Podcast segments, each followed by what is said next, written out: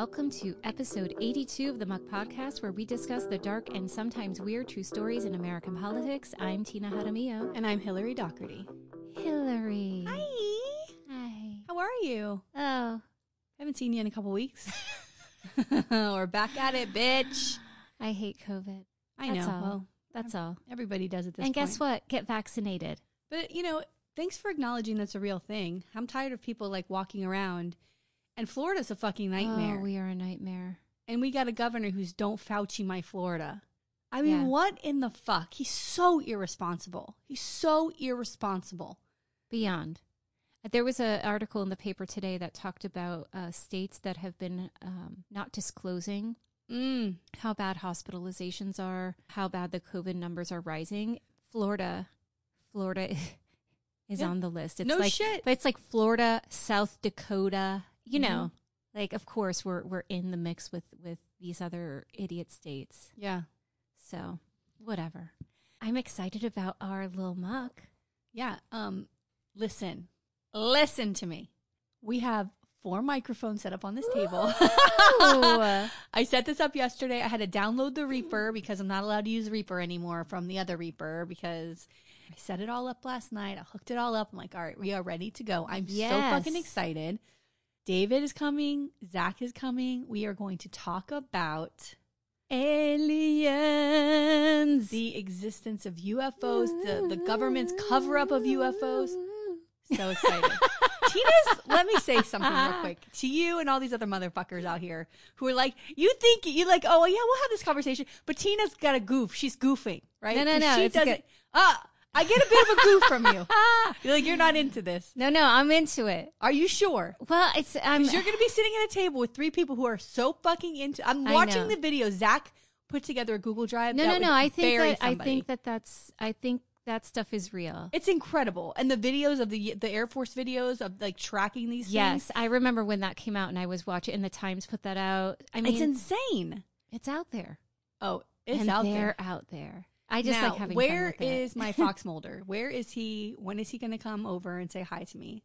I'm obsessed with David Duchovny. I would love that. We'll have him on Lil Muck. Yeah.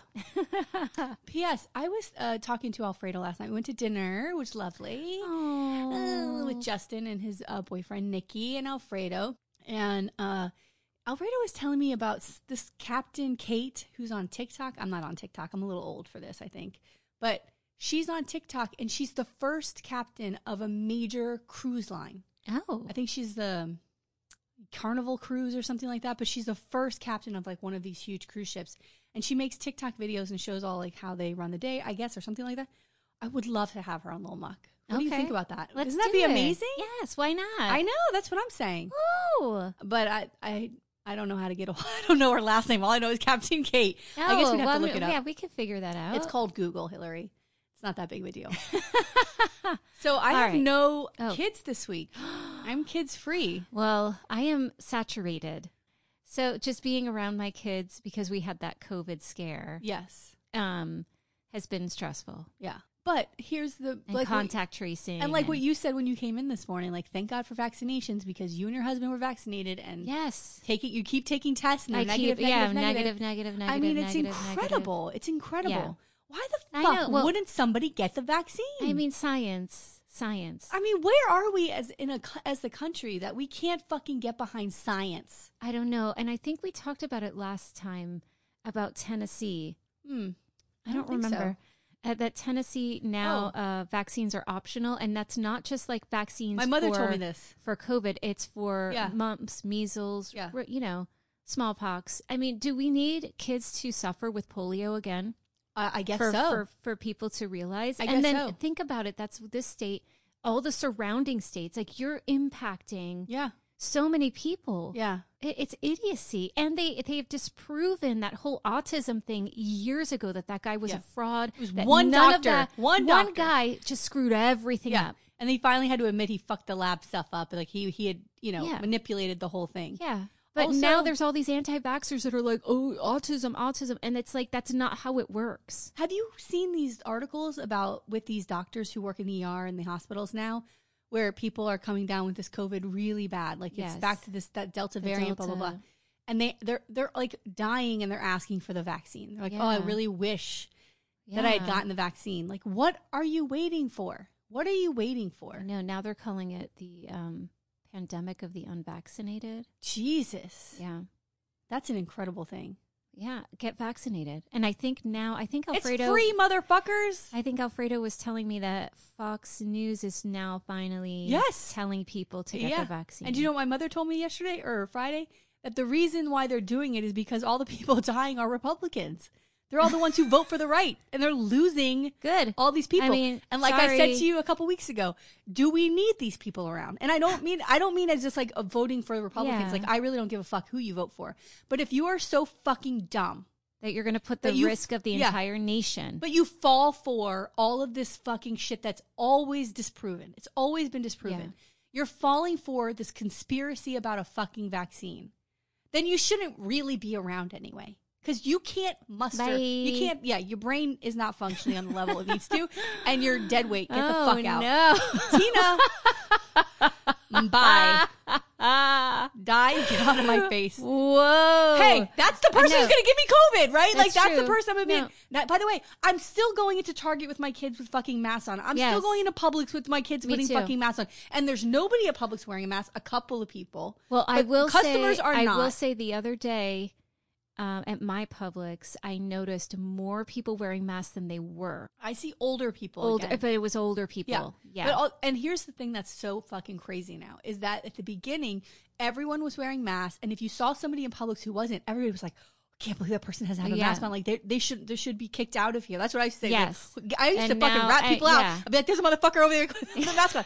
Now it's the other way. If you have a mask on, everybody looks at you as if you are crazy. I don't care. I don't care either because I'm thinking to myself, are you not paying attention to what the fuck is going on? And being vaccinated protects you from getting the virus, but it also, if you do get the virus, it protects you from the severity of the symptoms that you might incur with it. Right. So you might not need to be hospitalized. You know, you might not have the severe cough and the breathing problems. Like, it just benefits you in the end. Yeah. And this whole, like, I want to see what happens with the vaccine. Like, vaccines have been around forever. There's, like, a base that they formula, I'm sure, whatever. God damn it. Well, my kids were going on the road trip with their daddy, and I said... You know, I know my daughter, I got them both of them 4 new masks.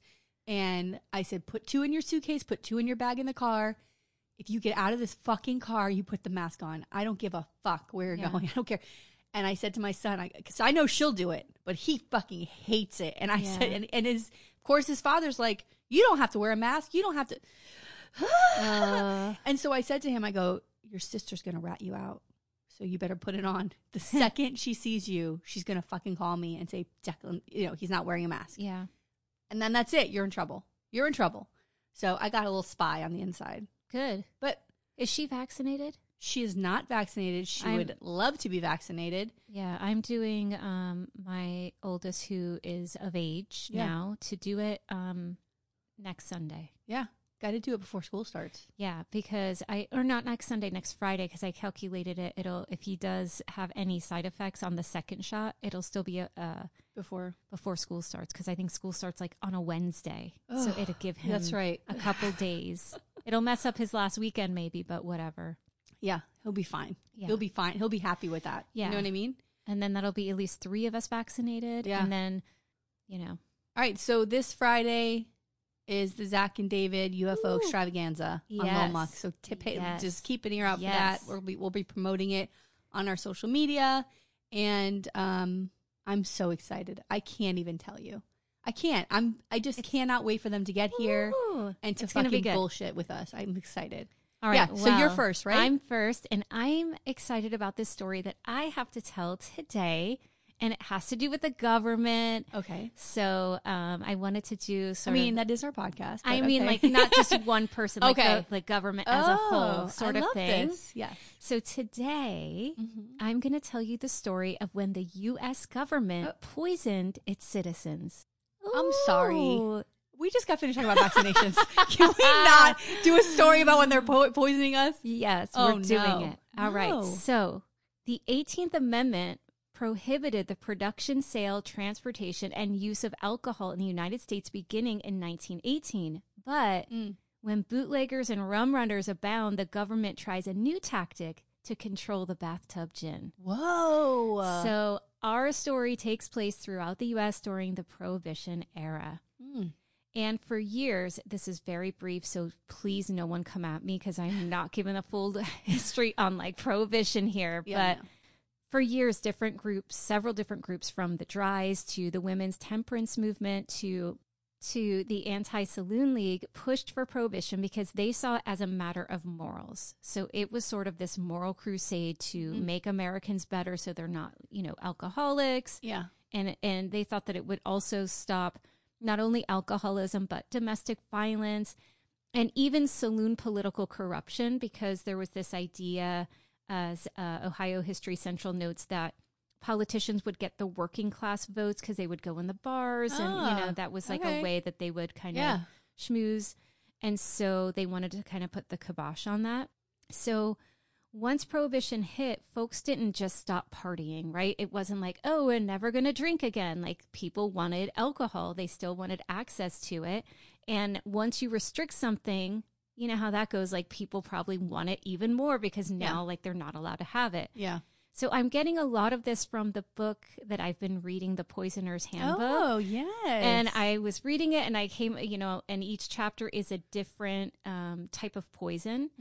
And so this one particular chapter starts talking about, and I was like, I never heard about this before. Wow. So I was like, oh, I have to do it. So basically, bootleggers needed industrial alcohol to make their alcohol. So it's sort of like the base that they needed to make the hooch, right? Yeah. And a lot of folks ended up stealing, at the time of Prohibition, the industrial alcohol. And we're going to see how chemistry kind of plays a role in how the hooch is manufactured. And according to Blum, the industrial alcohol was already poisoned by the government. Oh, so she writes back that as far back as 1906, manufacturers of industrial alcohol had to pay a liquor tax, or they had to denature the alcohol, and denaturing alcohol basically means to poison it. And there were a ton of different ways to do this. They could add wood alcohol, other solutions, bitter tasting additives, so that no one would want to drink it. So it was a way for them to try to deter people from drinking it if it tasted bad or it had like these chemicals in it. But people still wanted to drink. Oh my God. And so the bootleggers, this is the part I found interesting, is that they found a way to renature the alcohol to make it drinkable. So like there's the government chemists that are like, okay, we're going to denature it. And then the bootleggers like, okay, they had their own chemists that were like, well, how do we make it go back to how it's fucking criminal. I gotta tell you, it's like what you just said, hooch. It reminds me of like when people are in prison and they make wine in the toilet. Yeah. Like, the fucking ingenuity, is that the right word? Like, to just be able to fucking do shit like this. It's incredible. Yeah, I just love that they're like battling it out. Okay, we're going to make it undrinkable. All right, we're going to find a way to make it drinkable again. We're going to do it. So it was really interesting. Dang. So in 1926, according to Blum, things started to get more intense. The government was pissed that these bootleggers and the speakeasies and all these things were still going strong. And in an effort to curtail the drinking, the government hired more chemists to up the ante and put more methanol in the base of that industrial alcohol. And in fact, Congress was so hell-bent on maintaining prohibition, they asked that the poisons be so strong and so dangerous that no one would want to drink it. But they did anyway. And so Blum kind of talks about like that people were drinking it, and so they already knew that this was happening, and it wasn't maybe as bad as they thought, so they would take the chance and take the drink, not realizing that like how it's gotten worse. They put more in. Yes. Wow. So Vox's German Lopez cited a government chemist who spoke to the New York Times as saying, quote, "It gives greater warning to the drinker that he is getting hold of something that he should leave alone." So they really were like, you shouldn't drink. Drinking is bad. This is incredible. Yes. Like, I mean, really like demonizing. It's like taking condoms and putting like prick holes in. No. Yeah. No, or putting like some sort of a disease in it so that your dick almost falls off, right? So like that you don't have to sex. Prevent you. Yeah, like it's so insane. It's insane. So again, this idea was if it's so horrible, people aren't going to drink, but whatever, they're drinking bad alcohol anyway. So what's going to keep stopping them from drinking it? This was a religious thing, right? Because it was about morality, right? Because there's no way there was more alcoholics than there are now, right? Like this was the holy war? Like this was the thing. Yeah. It just seems so odd, except temperance, that there was must have been nothing else going on. Come on. Well, I don't know, but this is what they were all about. Dang. So the other thing is that methanol that was used, it was labeled as pure. So when people would see like pure alcohol, they would think like pure meaning it's good, right? Like when you think pure, you're not thinking like poisonous, right? So there was that idea as well kind of going around. Right. So along with... the following poisons, Blum writes that the following was added to the alcohol. So here's a list of things that they would add. Kerosene, brucine, which is like related to strychnine, gasoline, benzene, cadmium, iodine, zinc, mercury salts, nicotine, ether, formaldehyde, chloroform, camphor, carbolic acid, quinine, and acetone. And the Treasury Department, which for whatever reason, the Treasury Department was in charge of prohibition, and they demanded more methyl alcohol be added. And the methyl is the thing that is really, really bad. Jesus. So that's an incredible list. Oh, and it's all like horrible things that people are ingesting. Oh my God. Like they're ingesting it. No. It's not good. It's crazy. So a Time article by Lily Rothman cited a 1927 article, which said that the new formula was made that doubled the poisoning effect, and that the concoction was, quote, 4 parts methanol, wood alcohol, 2.25 parts pyridine bases, 0.5 parts benzene, to 100 parts ethyl alcohol. And as Time noted, quote, 3 ordinary drinks of this may cause blindness. So you know when people say, oh, you're blind drunk? Oh. It was because people were actually going blind. Oh my! During Prohibition, Tina, like going blind. Holy fuck! Yes, I was like, what is going on? Wow! Like, from drinking like booze. Wow! And this is booze. Okay, so it's not wine, it's not beer. Like people were making beer and fermenting beer and stuff. You know, making wine. Like this is like hard liquor. Yeah. Drinks. Dang. Yeah, it's crazy. So the methyl is the one I want to kind of talk about a little bit more, and I want to give you a sense of what happened to folks who drink it and what it does to the body. So Blum describes the effects. First off, she explained that methyl didn't taste funny. In fact, when most folks drank it, they didn't feel sick right away. They didn't start puking. They didn't have convulsions, nothing, right? The effect, she writes, felt similar to an alcoholic buzz. So someone's drinking it. They're not tasting anything weird. They're feeling a little...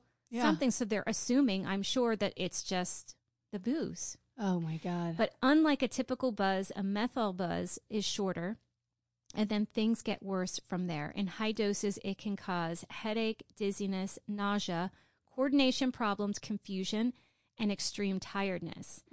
But what's more that is like really interesting is that after a while, people start feeling better. And then symptoms start again because the chemical compounds start to metabolize. And when that happens in the body is when things get bad. So like they feel a little bad. Oh, maybe I feel like I have a hangover or something. Then your body starts metabolizing it. And then you get the second wave of symptoms, which is the blurred vision, where the optic nerve starts to atrophy and the surrounding tissue swells and gets bloody and spongy. And people who didn't die went blind. Like that's how that happened. Holy shit. And it also impacted the lungs, where the pulmonary tissue would start to break down and they would ultimately die. Oh my God. And like and the government is like knowingly putting this in things that they know people are drinking. Wow. Like to me, it's like insane to me. So Blum noted that people were dying a lot, which made the medical examiner wonder why folks kept drinking the poisonous cocktails. And again, it's probably because they didn't realize how poisonous they are, especially when you take a drink and it doesn't taste disgusting. Right? It's not like, oh my God, this is great. Or terrible. I'm going to spit it out. So prior to this in 1922, according to Sabana Grande of The Medium, the Times reported Now, this is in 1922, that along with 750 deaths that year, quote, hundreds of thousands more suffered irreversible injuries, including blindness and paralysis. Oh, my God. From this alcohol. And in 1927, 41 people died in a day, and Grande reported that a government report noted, quote, 480,000 gallons of liquor confiscated in New York in 1927, nearly all contained poisons. Oh, my gosh. 480,000 gallons. Wow. All poisonous. So in the end, 10,000 people are thought to have died to the government's chemical contrivances of wow. their interference with this. 10,000. Incredible. 10,000 people. That is insane. It's crazy. And then not to mention all the people who suffered. Were blind or whatever. And sick. And, wow. Yes. But the government didn't seem to have any remorse for the pain or death they were causing. Please. An Old Time magazine article cited Mr. Seymour Loman, Secretary of the Treasury in charge of Prohibition, who stated, quote, the great mass of Americans do not drink liquor. There are two fringes of society who are hunting for booze. They are the so-called upper crust and the down and out in the slums. They are dying off fast from poison hooch. If America can be made sober and temperate in 50 years, a good job will have been done. Whoa! It's a government official. What the fuck? He's like, that's whatever, insane. Go die. You shouldn't be drinking. Oh, this like, basically, is so crazy. Isn't that? But like, to be honest, it's like, it's really bad. But is this the worst thing the government's done? I know. I mean, it's not even close. Not even close. But it's so bad. It's so bad. Oh my God! 10,000 people. Another newspaper headline read: Congress vets denounced deaths by poison alcohol as government murders. Wow! Like people were like, oh, like yeah, look at what you guys are doing. Wow. And Allison McNeary of the Daily Beast reported that Charles Norris, the medical examiner at the time in New York, said, quote, the government knows it's not stopping drinking by putting poison in alcohol. It knows what bootleggers are doing with it, and yet it continues its poisoning processes, heedless of the fact that people determined to drink are daily absorbing that poison. Mm. Now, it wasn't like the government set out to kill people, you know, like they're, I guess, in the health department put out warnings and said, you know, here are the dangers if you drink, but I still feel like it's completely irresponsible. Mm. They know people are drinking, so, you know. How about if people don't stop drinking and they're alcoholics or whatever, that's where you need to come in as the government. It's like have programs available to help people. Right, but people are at the speakeasy, they're like listening to some music, having a drink, like leave people alone. Life is hard. Why can't I go listen to some music and have a fucking cocktail, man? And I feel like it's sort of like the Reefer Madness. Remember that movie? Like the whole like propaganda against marijuana. It's the same thing they tried to do with alcohol. So medical examiner Norris also said, quote, death by alcoholism means death by excess drinking of alcohol, encouraged and accelerated more or less by sundry poisons put into active service by our benevolent government. Dang. Ooh, Norris. Yeah. So nothing really happens, right? I mean, who's coming after the government? Nobody. Right? No one. But I wanted to address one thing that I thought was also really interesting about all of this. Mm-hmm. It's the poor people that were most impacted, right? Because they couldn't pay for a higher grade booze. And it typically impacted Black, Brown, Jewish, and immigrant communities. And when the immoral crusade against booze was advertised, they, of course, brandished those same folks as engaging in debauchery of alcohol. And that was used to scare the innocent little white people, right, who wouldn't dare do such things, right? So they're associating anything with alcohol and drinks with like this other group. And Christine Sismodo, writing for Maclean's, reported that lawyer Clarence Darrow, who said in 1924, I would not say every anti-saloon leaguer is a Ku Kluxer, but every Ku Kluxer is an anti-saloon leaguer. Wow. Yeah, so there's all of this racism tied up in it as well. What else is new? It's a story of our fucking country. God, it's so disgusting. So no charges, no sentencing, blah, blah. So the aftermath, the press and others were really pissed off. And the Chicago Tribune noted, quote, Normally, no American government would engage in such business. It would not and does not set a trap gun loaded with nails to catch a counterfeiter. Mm. It would not put rough on rats on a cheese sandwich even to catch a mail robber. It would not poison postage stamps to get a citizen known to be misusing the mails. It is only in the curious fanaticism of prohibition that any means are considered justified. Right. Right. But it's no matter how bad they are. It's a class thing, right? It's the same thing. Yeah. That's why. Yeah. Wow. And then 1933, liquor is legal. Yeah, prohibition ends. So some points of interest. People were separated into two groups at the time, the wets and the dries. And I just thought that was funny. Love it. Totally would have probably died at a speakeasy drinking some poison liquor. God. Tina, I got it. Before I give you this drink, I need to tell you something. It's possibly poison. Oh, I'm having it anyway. Hashtag Team Wet. So, oh my God. So there was one story I found really interesting, and it was about a man who showed up at the ER on Christmas Eve in 1926, and he was hallucinating because these drinks were so poisonous. This is scary. And he thought that Santa Claus was chasing him down with a baseball bat. He is. That's happened. That's real. So he ends up dying, and then 60 more people show up at the ER because it's the holiday time, and like people are drinking, and all these people get sick and die over like Christmas. Oh my God! 23 people. 8 of them died of the 60 that showed up, and then the next day another 23 people died. Jesus. This was known as the Chemist's War. Wow. Because they were denaturing and naturing the alcohol. And money is being made when this much fucking effort is going into something, right? Like somebody's getting paid. Mob. The Kennedys, right? We talked about that before. Police. Yeah. So Camelot my ass, Tina. So there was a woman named Carrie Nation who was a member of the Women's Christian Temperance Group, and she was one of these people that was like against alcohol. She's a dry. She found herself arrested over 30 times because she would go into bars with a hatchet and just start smashing up barrels. Bitch. All right.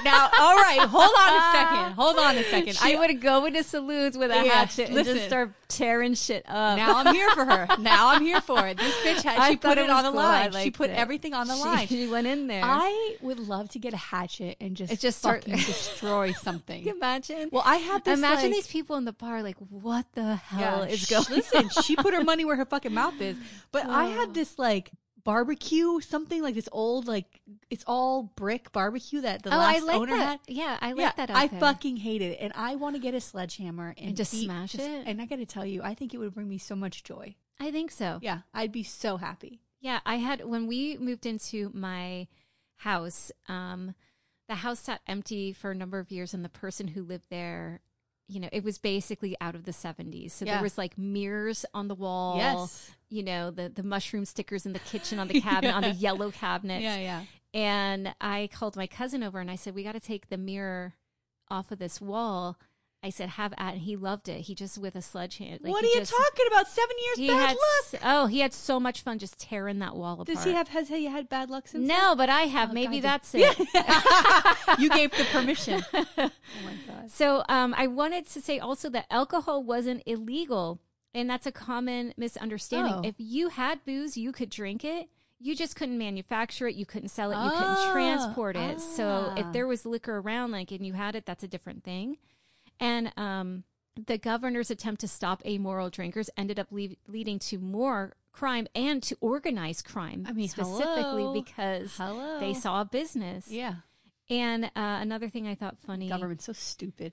Was that doctors used to give prescriptions for whiskey and other alcohol as medicine. So I'm like, that's kind of like what they do with the marijuana today. Yeah, yeah. Let me get that prescription. Oh, you have a backache? Here's some whiskey. Yeah.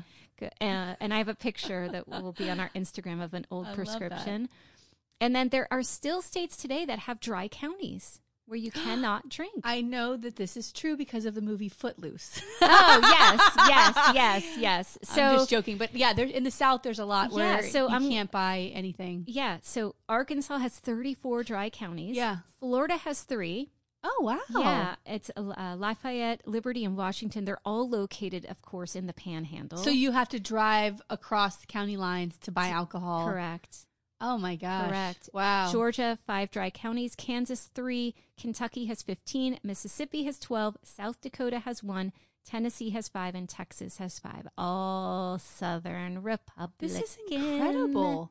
But how many did Arkansas have? 30 what? Arkansas. The first one? 34 dry counties. That's incredible. Yeah. Why wouldn't they not turn that over? Like, they just want to repress people. I don't know. I guess, but I feel like it's a way to make money, though. I guess it's... And then there's certain states, like where I'm from, like in Pittsburgh, you can't buy alcohol on a Sunday. Yeah, here it used to be noon, but I think you can buy it now. They got rid of that. Yeah, they got rid of that. So that's the story of how Americans were poisoned by their own government. Wow. I mean, I think they're poisoning us still, but it's like technology, mind control. Yes. You know what I mean? These phones. Listen, again, my husband and I had a conversation, Tina. Yeah. I did not look anything up on my phone. Like, we were just verbally speaking about something. Mm-hmm. And later that day, I swear within an hour or two, I'm on Instagram and there's ads for what we were talking about. And it freaked me the hell out. Like, it's constantly happening. Yeah. Girl. God damn you. She picked up her phone and said that to her phone. Sorry. All right. Let me get into this because my story's long. I've cut a lot out of it. Okay. But he's a big ass fucking motherfucker. So let's go. Okay, I can't wait to hear this. I am covering former Speaker of the House. Oh God, Dennis Hastert. Oh girl. Oh, woo! Okay, your face is getting me excited. This fucking guy, Tina. This fucking guy. So Hastert was born on January 2nd, 1942, in Aurora, Illinois. He grew up in a rural Illinois farming community. It was a middle-class family. They owned their own farm supply business, and they had a family farm, so he would do chores and that kind of thing. They also, I think another side of his family owned a restaurant, so he also worked in their restaurant as a teenager. Okay. You know, like hardworking kid. Yeah. He became a born-again Christian as a teenager during his sophomore year of high school. He attended Oswego High School, where he was a star wrestler and football player. He graduated from Wheaton College with a bachelor's in economics in 1964 and a master's in 1967 in philosophy of education from Northern Illinois University. He never served in the war because he had a wrestling injury, so he couldn't serve. Okay. He was employed by Yorkville Community Unit School District 115 for 16 years from 1965 to 1981. Wow. He began working there at 23 years old while attending the Northern Illinois University. Hey. The fighting. It's Illinois. I don't know, like the fighting wind turbines or something.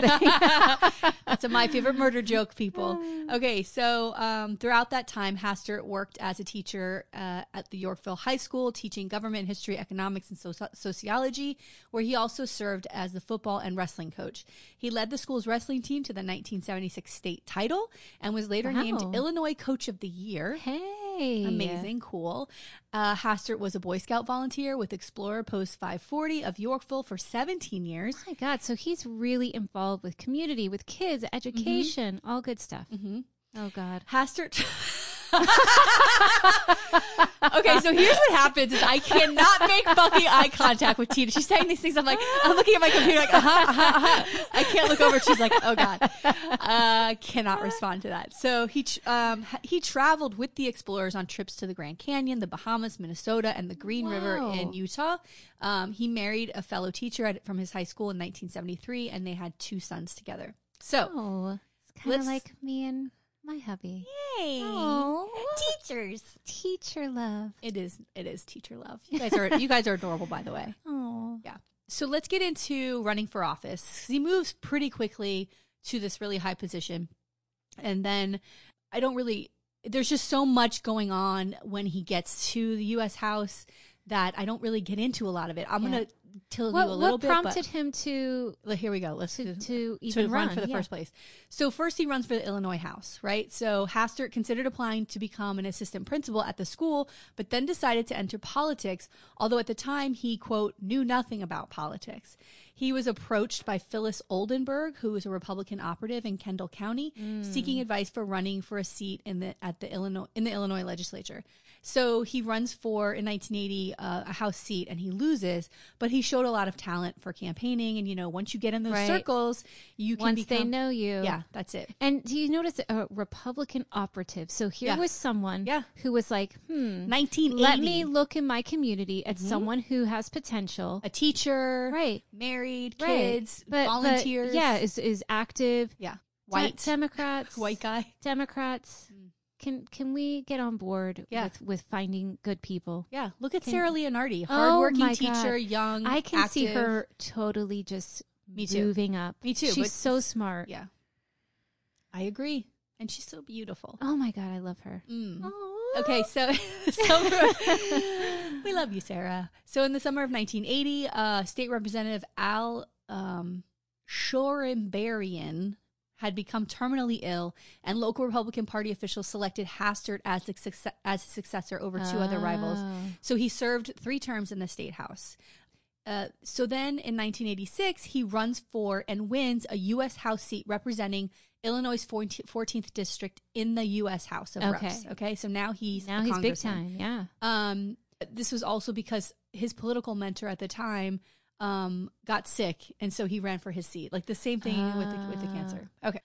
Hastert then was reelected in his Fox Valley Center district several times by wider margins, aided by his role in redistricting in the 1990 census. Oh, God. No big deal. It just never ends. It never ends. Oh, my God. It's like the snake eating its tail. And I know I've said it before on here, but it's the Stessa Canzone, right? The same song. Yeah. That's it. Yeah. God, it's incredible. Well, Rob said that on the Kardashians. He said, it's incredible that the people in power set the districting, like do the redistricting. That's is insane. Oh, I've been listening to them. I listened to them other day. Oh. Yes. I love their show so much. Yeah, it's so good. I was like cleaning out my garage and just... Look at you. Did your brother ever listen? I don't know because I haven't talked to him. I called him briefly and he was like, I'm on a site. I'll get back to you. And I haven't. Yeah, I'd love to hear what he thought about the episode that we were on. Okay. Hi, Kardashians. Okay, so following the House banking scandal, which broke in 1992, and I briefly mentioned it on the last episode, that was a huge scandal, and he was actually a part of it, this guy Hastert. So he bounced 44 checks during this investigation that they found, but the Justice Department special counsel said there was no reason to believe Hastert had committed any crime by overdrawing his accounts. Like, he didn't do it on purpose. Because they were allowed to, right? Yeah. Yes, and they had this weirdest thing. Like, we can't... bounce our checks all over town, but they're taking money out that's not there. Yeah, it's the house bank. It's crazy. It's fucking insane. So that's the first kind of thing that we're just like, what's happening with this guy, right? So as a protege of House Minority Leader Robert H. Mischel, Hastert rose through the Republican ranks in the House, and in 1995, after the Republicans gained control of the House and Newt Gingrich becomes Speaker, Hastert became the Chief Deputy Whip. Right, so he's moving up in the House. So Mischel appointed Hastert to the Republicans' healthcare task force, where Hastert became a prominent voice in helping defeat the Clinton healthcare plan in 1993. God, I know that was Hillary Clinton trying to get that. Remember? Mm-hmm. So Hastert developed a close relationship with Tom DeLay, the House Majority Whip, and was widely seen as DeLay's deputy. On the eve of his elevation to Speaker, Hastert was described as, quote, deeply conservative at heart, end quote, by the Associated Press. The AP reported, quote, he is an evangelical Christian who opposes abortion and advocates lower taxes, a balanced budget, amendment to the Constitution, and the death penalty. He was a gun rights supporter who voted against the Brady Handgun Violence Prevention Act and a federal assault weapons ban. Hastert was the House Republicans' leader on anti-narcotics efforts and was a strong supporter of the war on drugs. So a Republican, right? Yes, I mean, through and through. Totally. So let's talk about... I love hearing abortion and death penalty in the same... I love it. Well, don't try to make sense, Tina. We're not here to make sense. Oh, God. Okay, let's talk about how he became Speaker of the House. Okay. So in the aftermath of the 1998 midterm elections, where the GOP lost 5 House seats... Now, remember... Gingrich was running high, that big fucking mouth of his. This motherfucker, his fucking mouth, eh? And so they lose all these seats and because he was too much, right? Yeah. And the Republican Party at the time, the voters were like, we don't like this, and held their party accountable, which they should be doing now. Yes. But okay. Come on, Republicans, get your shit together. Listen. The train is off the tracks. It is. But I feel like the voters have the power to write it. And yeah. They could do that. And the more moderate. Yes, that's who I mean. Yeah. I mean, they're not, the fringe, forget about it. So they lose these 5 House seats, and they fail to make a net gain of seats in the Senate. So House Speaker Newt Gingrich of Georgia stepped down from the speakership and declined to take his seat for an 11th term, right? So he doesn't run again. And also, he was making a boatload of dough. Yeah. Okay. Ugh. And he ended up getting into a lot of trouble, remember? I'm just like picturing his smug face fucking face. And those cheeks. And, remember, he had that big head. They had to order a special helmet for his head when he played football in high school. You big headed motherfucker. Oh, my God. It's like an apple on a stick. Yeah, a lollipop. So in mid-December, Representative. You know what? Fuck you, Newt Gingrich. I'm going to make fun of your head. Yeah, I don't give a fuck. Who cares? In mid-December. Please. Mid-December, Representative Robert L. Livingston of Louisiana, the former chairman of the House Appropriations Committee and the Speaker-designate, stated in a dramatic surprise announcement on the House floor that he would not become Speaker following a widely publicized revelations of his extramarital affairs. So, although he reportedly had no warning of Livingston's decision to step aside, Hastert began lobbying on the House floor within moments of Livingston's announcement. And by that afternoon... he does not wait. No. And by that afternoon of that day, he had secured the public backing of the House Republican leadership, including Gingrich, DeLay, and Dick Armey.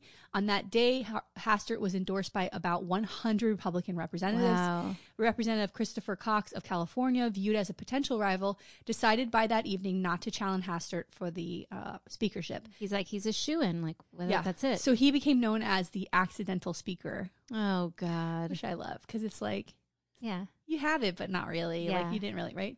But he did work for, he fucking worked for that. Right? He did. Around. He did. So he was the speaker for the 106th, 7th, 8th, and the 109th Congress. So for years he was there. He made it clear that he wanted to run for re-election as speaker if the Republicans held on to power in the 2006 election, which they didn't. And Nancy Pelosi ended up succeeding him and becoming the first woman as the Speaker of the House in the 110th Congress. I know. I know. Nothing against Nancy Pelosi, but it's time to go. Honey, you have no idea. It's time to go. I can't. And when we were on the Kardashians, I said that. And I said, and also Dianne Feinstein, who I looked up, and she's 88. I mean, go. 80. Relax. Have a glass of wine. Enjoy the grandkids. But how can we move this party forward? We can't. With being progressive. If these are the people who are in charge, and God bless you. God bless you. But I appreciate all the service, but there has to be a time where you have to say, you know what? It's someone else's turn. Yeah. But term limits. Term limits, please. I sent you and Alfredo that article. I think it was Politico, but it was like the Dems have a major problem talking to older Democrats that are in office. This is not okay. Yeah.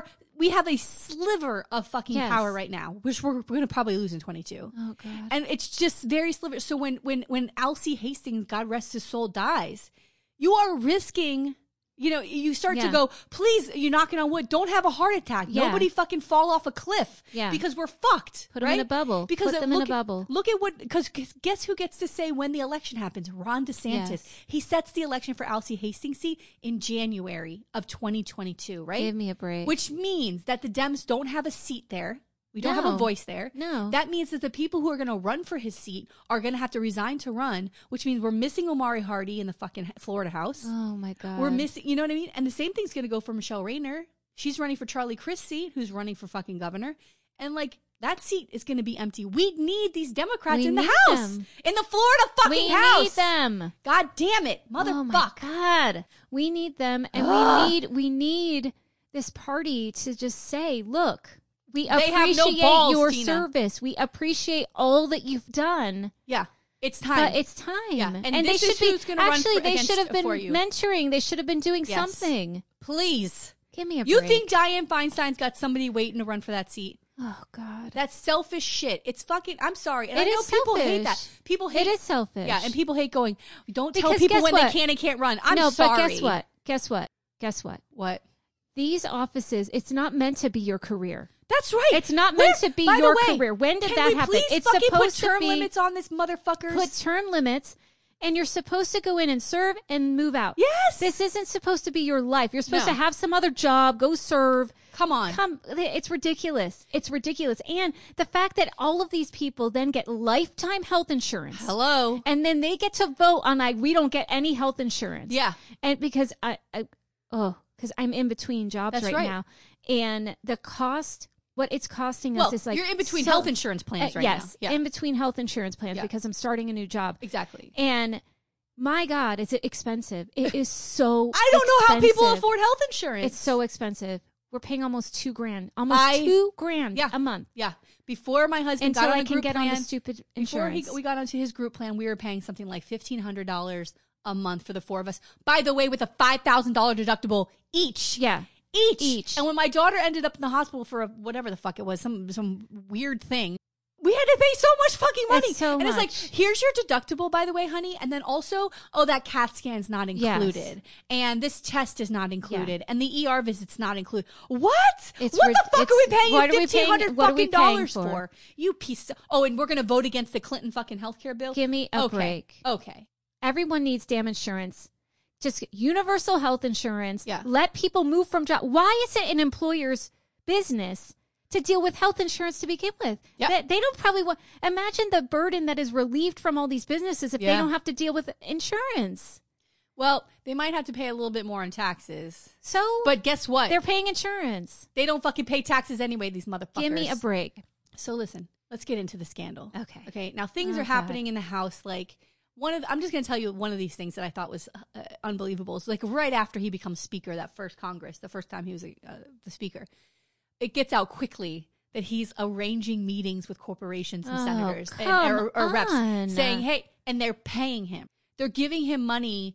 He's like, let me know. Arrange meetings? You can't do that. And let us know what legislation you're interested in. No, you can't do that. Oh, he was fucking doing that. That was one of the things he was doing. Wow. Like fucking gross under the radar bullshit. But that's... Well, he never got in trouble for it. So I'm just letting you know there's all these things that he was doing that was shady as fuck. Okay? Yeah, no, that's like a huge red flag. Yeah. So let's get into the scandal because there's two things that happen. But they figure out this first thing where he gets investigated and then this other thing comes out that what he was up to, which is incredible. Okay. Oh, God. I'm getting goosebumps. Girl. So in October 2007, following months of rumors that Hastert would not serve out his term, the Capitol Hill newspaper Roll Call reported that Hastert had decided to resign from the House before the end of the year, triggering a special election. On November 15th, 2007, Hastert delivered a farewell speech on the floor, emphasizing the need for civility in politics. Go fuck yourself. Hastert's speech was followed by remarks from Pelosi praising Hastert's service. Hey, get out. But why is he resigning? Right. Like, this is the thing. Yeah. It comes out of fucking nowhere. Yeah, because if he seems like he's... Like, usually people just high up on the hill over there. People just serve their term out and go, I'm not going to run again. That's happened a lot in the last 4 years. There's a lot of Republicans who go, I'm not on the Trump train. Right. This is not my party. I'm going to go be a lobbyist and make a ton of money. Yeah, I'm out. Right? And guess what? That's what he does, right? So he began working in the private sector as a lobbyist and a consultant and starts to make... I can't stand these lobbyists and consultants. Here's another thing. They need to get the hell out, too. Here's another thing. When he gets into office, when he first gets elected to the U.S. House, his net worth was like $220,000, and a lot of it was the value of a farm that his wife had inherited. Yeah. So it wasn't like he had a ton of money or anything. They were educators. Yeah, they were teachers. When he left, they estimated his net worth was between $8 and $13 million because throughout his time in office, he had acquired real estate and was like investing. But like, where did he get that money? Where's he getting the money from? Do you see what I'm saying? So like, he was fucking shady as fuck. So a few years later, according to a 2017 interview with two special agents leading the investigations, one each from the FBI and the IRS Criminal Investigations Division, quote, Hastert had been on the FBI's radar as early as November 2012. So he resigns in 2007, which I think he kind of saw something was happening. And I think he wanted to get the fuck out, right? And so he put some distance between him, right? And being an elected. Yeah. So so even before the FBI and IRS began investigating the suspicious with cash withdrawals from Hastert's accounts, right? So. Oh, shit. Right. So the bank starts, this is the same old story, right? Yeah. Like the bank starts to notice the same amount of money being withdrawn, and it tips off the IRS, right? The bank's like, something is not right here.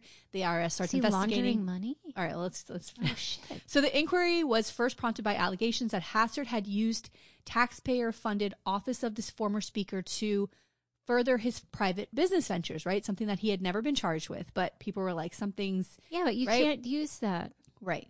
So in 2013, the FBI and IRS began investigating Hastert's cash withdrawals. And early in 2015, they had learned about the, quote, hush money agreement between individual A and Hastert, right? Oh, shit. Hush money for what? Right.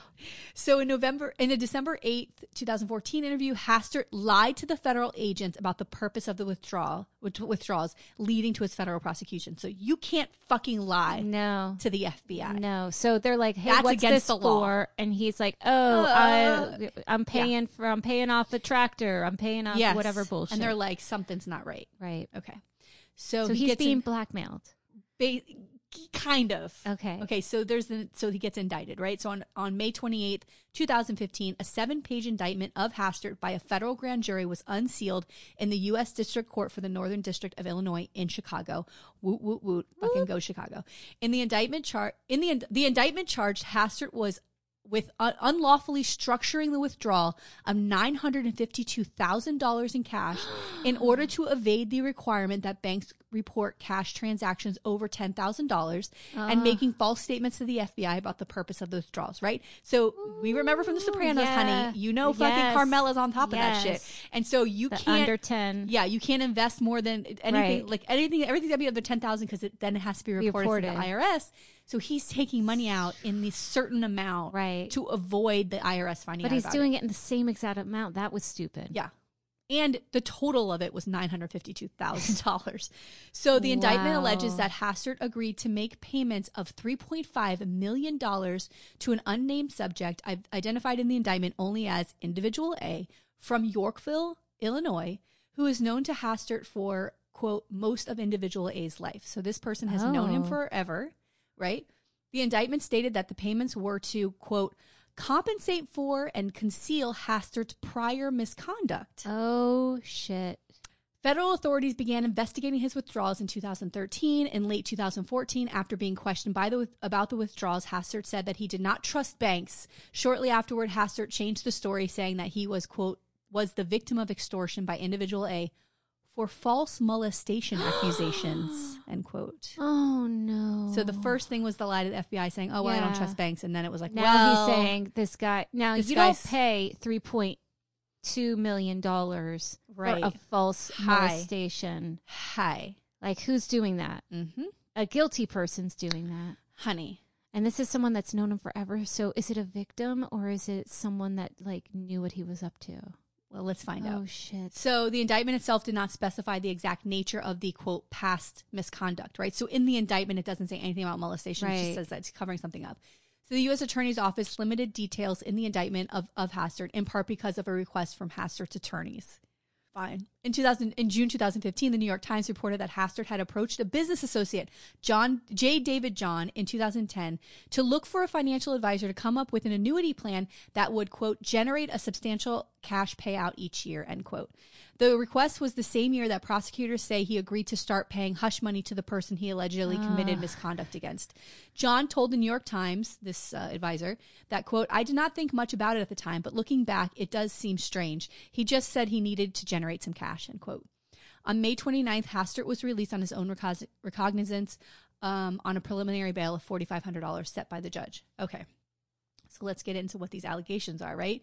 On May 29th, 2015, after Hastert was indicted for illicitly, quote, structuring financial transactions, two people briefed on the evidence from the case stated that, quote, Individual A, the man to whom Hastert was making these payments, had been sexually abused by Hastert during Hastert's time as a teacher and coach at Yorkville High School, and that Hastert had paid $1.7 million out of a total of $3.5 million in a promised payment.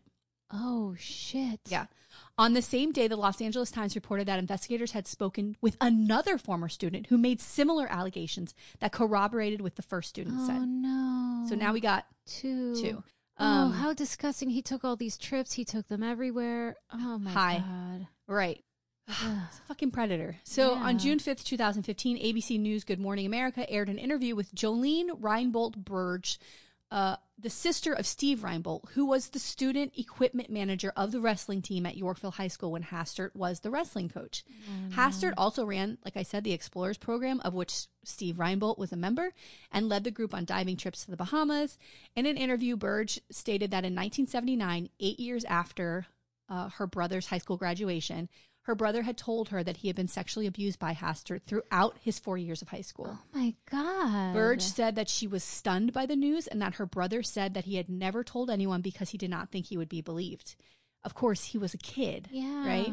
Oh, in the interview, baby. Burge said that she believed the abuse stopped when her brother moved away after graduation, and said that Hastert, quote, damaged Steve, I think, more than any of us will ever know, end quote. Oh.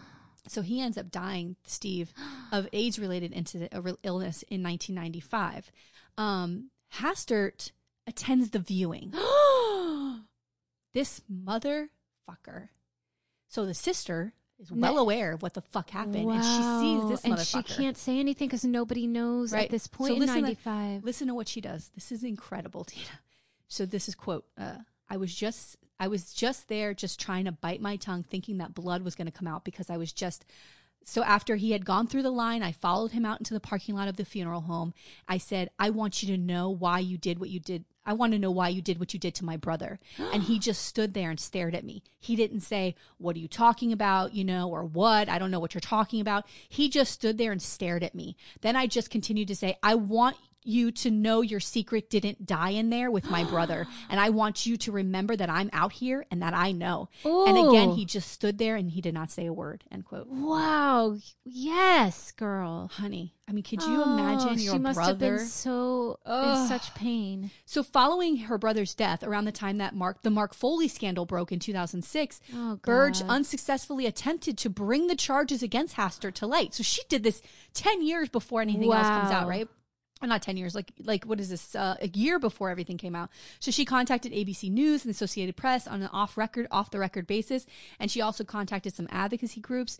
ABC News and the AP could not corroborate her allegations at the time. And Hastert denied the accusation to ABC News. So the claim was never published. Like nothing ever came out. Because then it's like slander, libel, whatever. Yeah. ABC News reported that for years, Jolene watched helplessly as Hastert basked in fame and power, seated to the left of the president for years in the early 2000s for the nationally televised State of the Union address. Like he's behind my he's God. Behind George Bush during that all of that. Oh my God, she's got to look at his face. Yeah. Several days before the indictment was unsealed, Burge was interviewed by FBI agents who asked her about her brother and informed her Hastert was about to be indicted on federal charges. Neither Reinboldt nor Burge are individual A named in the indictment, so she wasn't getting paid off, and obviously her brother had passed away. But Burge believes that individual A is familiar with what happened with her brother. The statements by Burge marked the first time that a person had been publicly identified as a possible victim of Mr. Hastert. Okay, so the emergence of these sexual abuse allegations against Hastert brought renewed attention to that 2006 Mark Foley scandal and the criticism of Hastert that he failed to take appropriate action in that case. Well, why would he? Right, because he's the same. And I mean, I don't know if everybody remembers Mark Foley, but he was a rep from here who was having intercourse or sexual relations with pages in the U.S. House, which were young men. Yes. I believe that they're underage. I mean, please forgive me if I'm not sure. I mean, I believe that that was the scandal, is that he was having affairs with these young men that worked there. Yeah. I don't know if they were underage. I don't think know if that's they were why high school. It was a scandal. Well, or just that it was a bunch of young guys. And you shouldn't be having sex with people who work there. Okay. Not good. In the wake of the sexual abuse allegations, journalists noted that Hastert was a supporter of measures which sought to enhance punishment for child sexual abuse, such as the Adam Walsh Child Protection and the Safety Act and the Child Abuse Prevention and Enforcement Act of 2000. In 2003, Hastert publicly called for legislation to, quote, put repeat child molesters into jail for the rest of their lives, unquote. Oh, okay. So are you going to jail? Go ahead. Yeah. Go lock yourself up, you motherfucker. On May 29th, 2015, Yorkville Community Unit School District 115 released a statement reading, quote, the district was first made aware of any concerns regarding Mr. Hastert When the federal indictment was released on May 28th, 2015, Yorkville Community School District 115 has no knowledge of Mr. Hastert's alleged misconduct, nor has any individual contracted to the district to report any such misconduct. If requested to do so, the district plans to cooperate fully with the U.S. Attorney's investigation into this matter, end quote. I feel like someone had to know. Come on. James Harnett, who was the superintendent of the school district for five of the years that Hastert taught there, told the Chicago Tribune that, quote, he was not aware of any complaints or misconduct brought against Hastert at the time, end quote. Again, they're children. Yeah. And then he becomes this high-rising person, yeah, and, you know, right, rising high in political office. Like, why would anybody come out and think that, you know, that they would be believed? Oh, my God. So the guilty plea. So on September 11th, 2015... Judge Durkin granted a joint motion by the government and by Hastert to extend the deadline for filing pretrial motions for 2 weeks, quote, giving the two sides more time for discussions that they have been engaged in, end quote. So they're working on a plea deal. Yeah. At a hearing on September 28th, Hastert's attorneys and the government confirmed that they were discussing a possible plea agreement.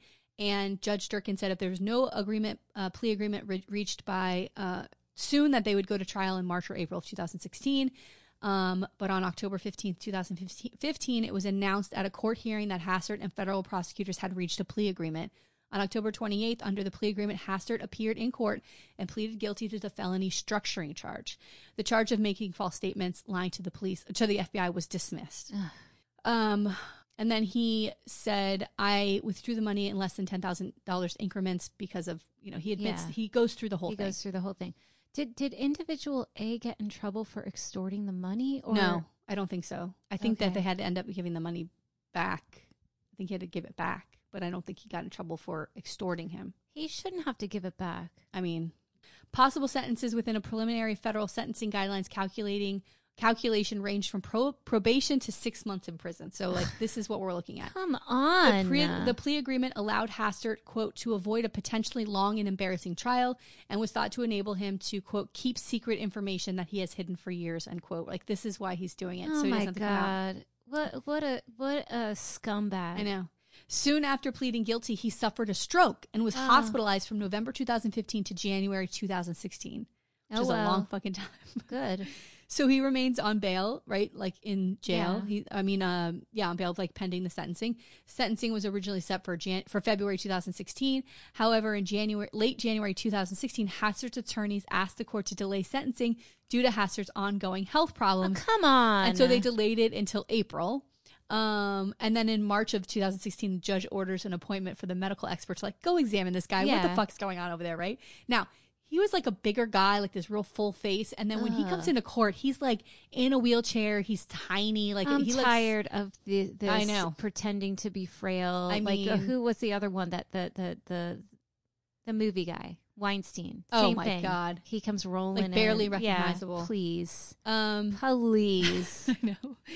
Later in March 2016, Judge Durkin postponed the sentencing hearing over the objection of Hastert's attorney to April 27th so that a man who alleged sexual abuse by Hastert, identified as Individual D, in court could testify at the sentencing. Ooh, so he's already pled guilty to the structuring of these payments. Now he's got to come in about the sexual abuse. Good.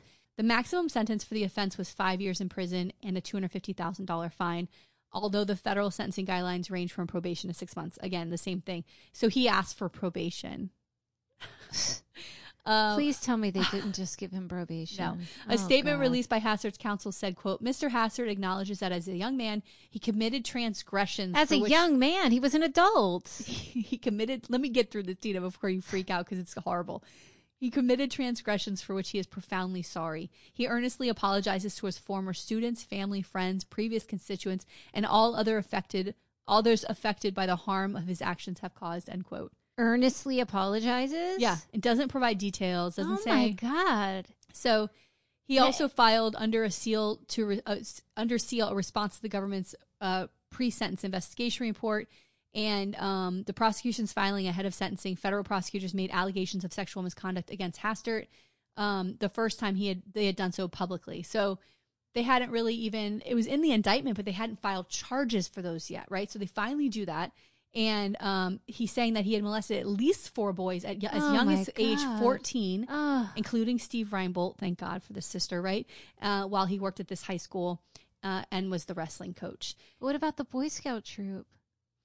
So I think it did because that guy Steve Reinboldt was on both of those things, so he was like always around him. I bet you there are other people that maybe just didn't even want to come. Oh yeah, yeah. In a 26-page filing, prosecutors detailed quote specific graphic incidents of sexual acts end quote. Prosecutors asked for a 6-month sentence as called for under federal guidelines. They also requested the court to order Hastert to undergo a sex offender evaluation and comply with any recommended treatment. Oh, God. While Hastert's health problems had the possibility... He needs more than that. Yeah.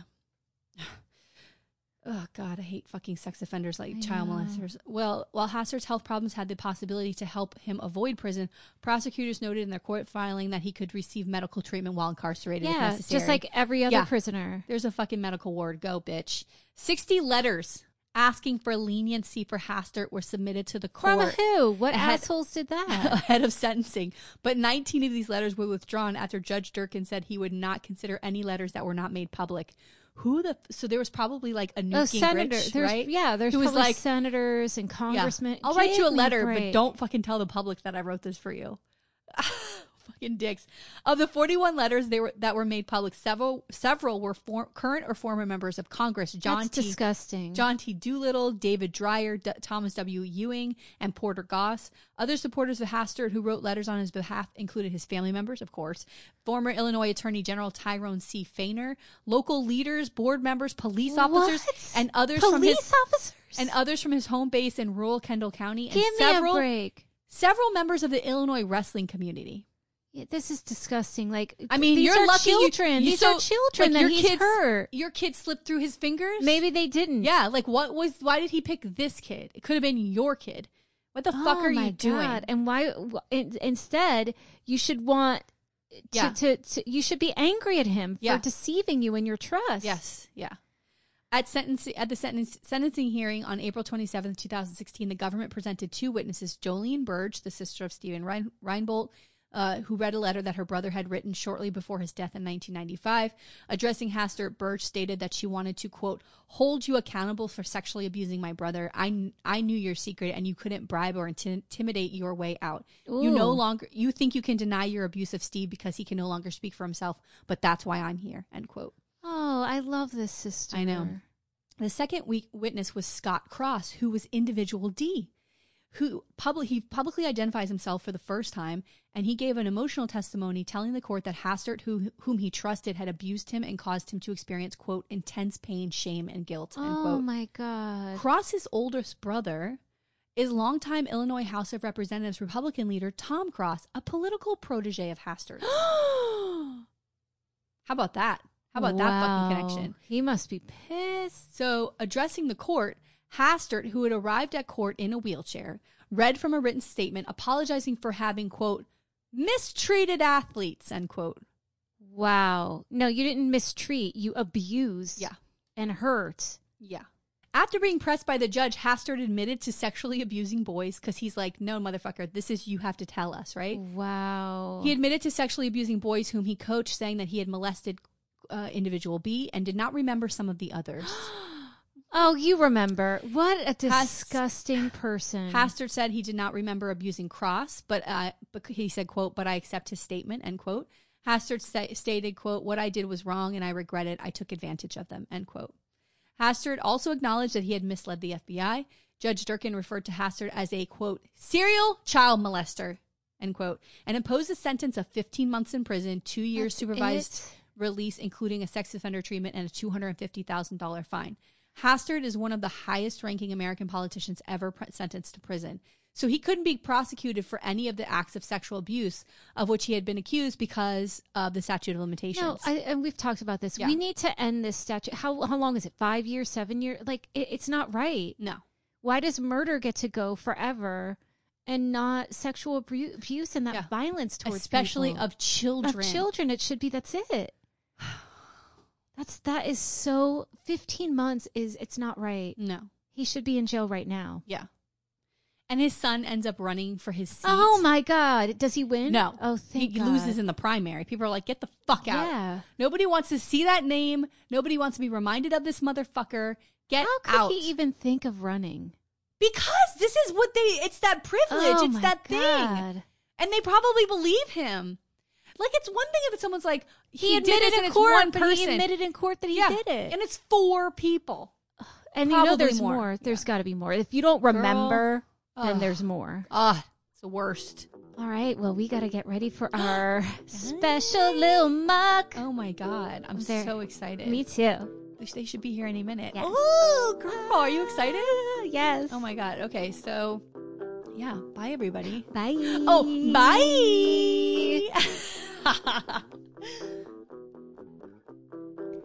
If you want to see any photos or take a deeper dive into our stories, please follow the episode notes on our website, themuckpodcast.fireside.fm, and be sure to follow us on Instagram and Facebook at The Muck Podcast.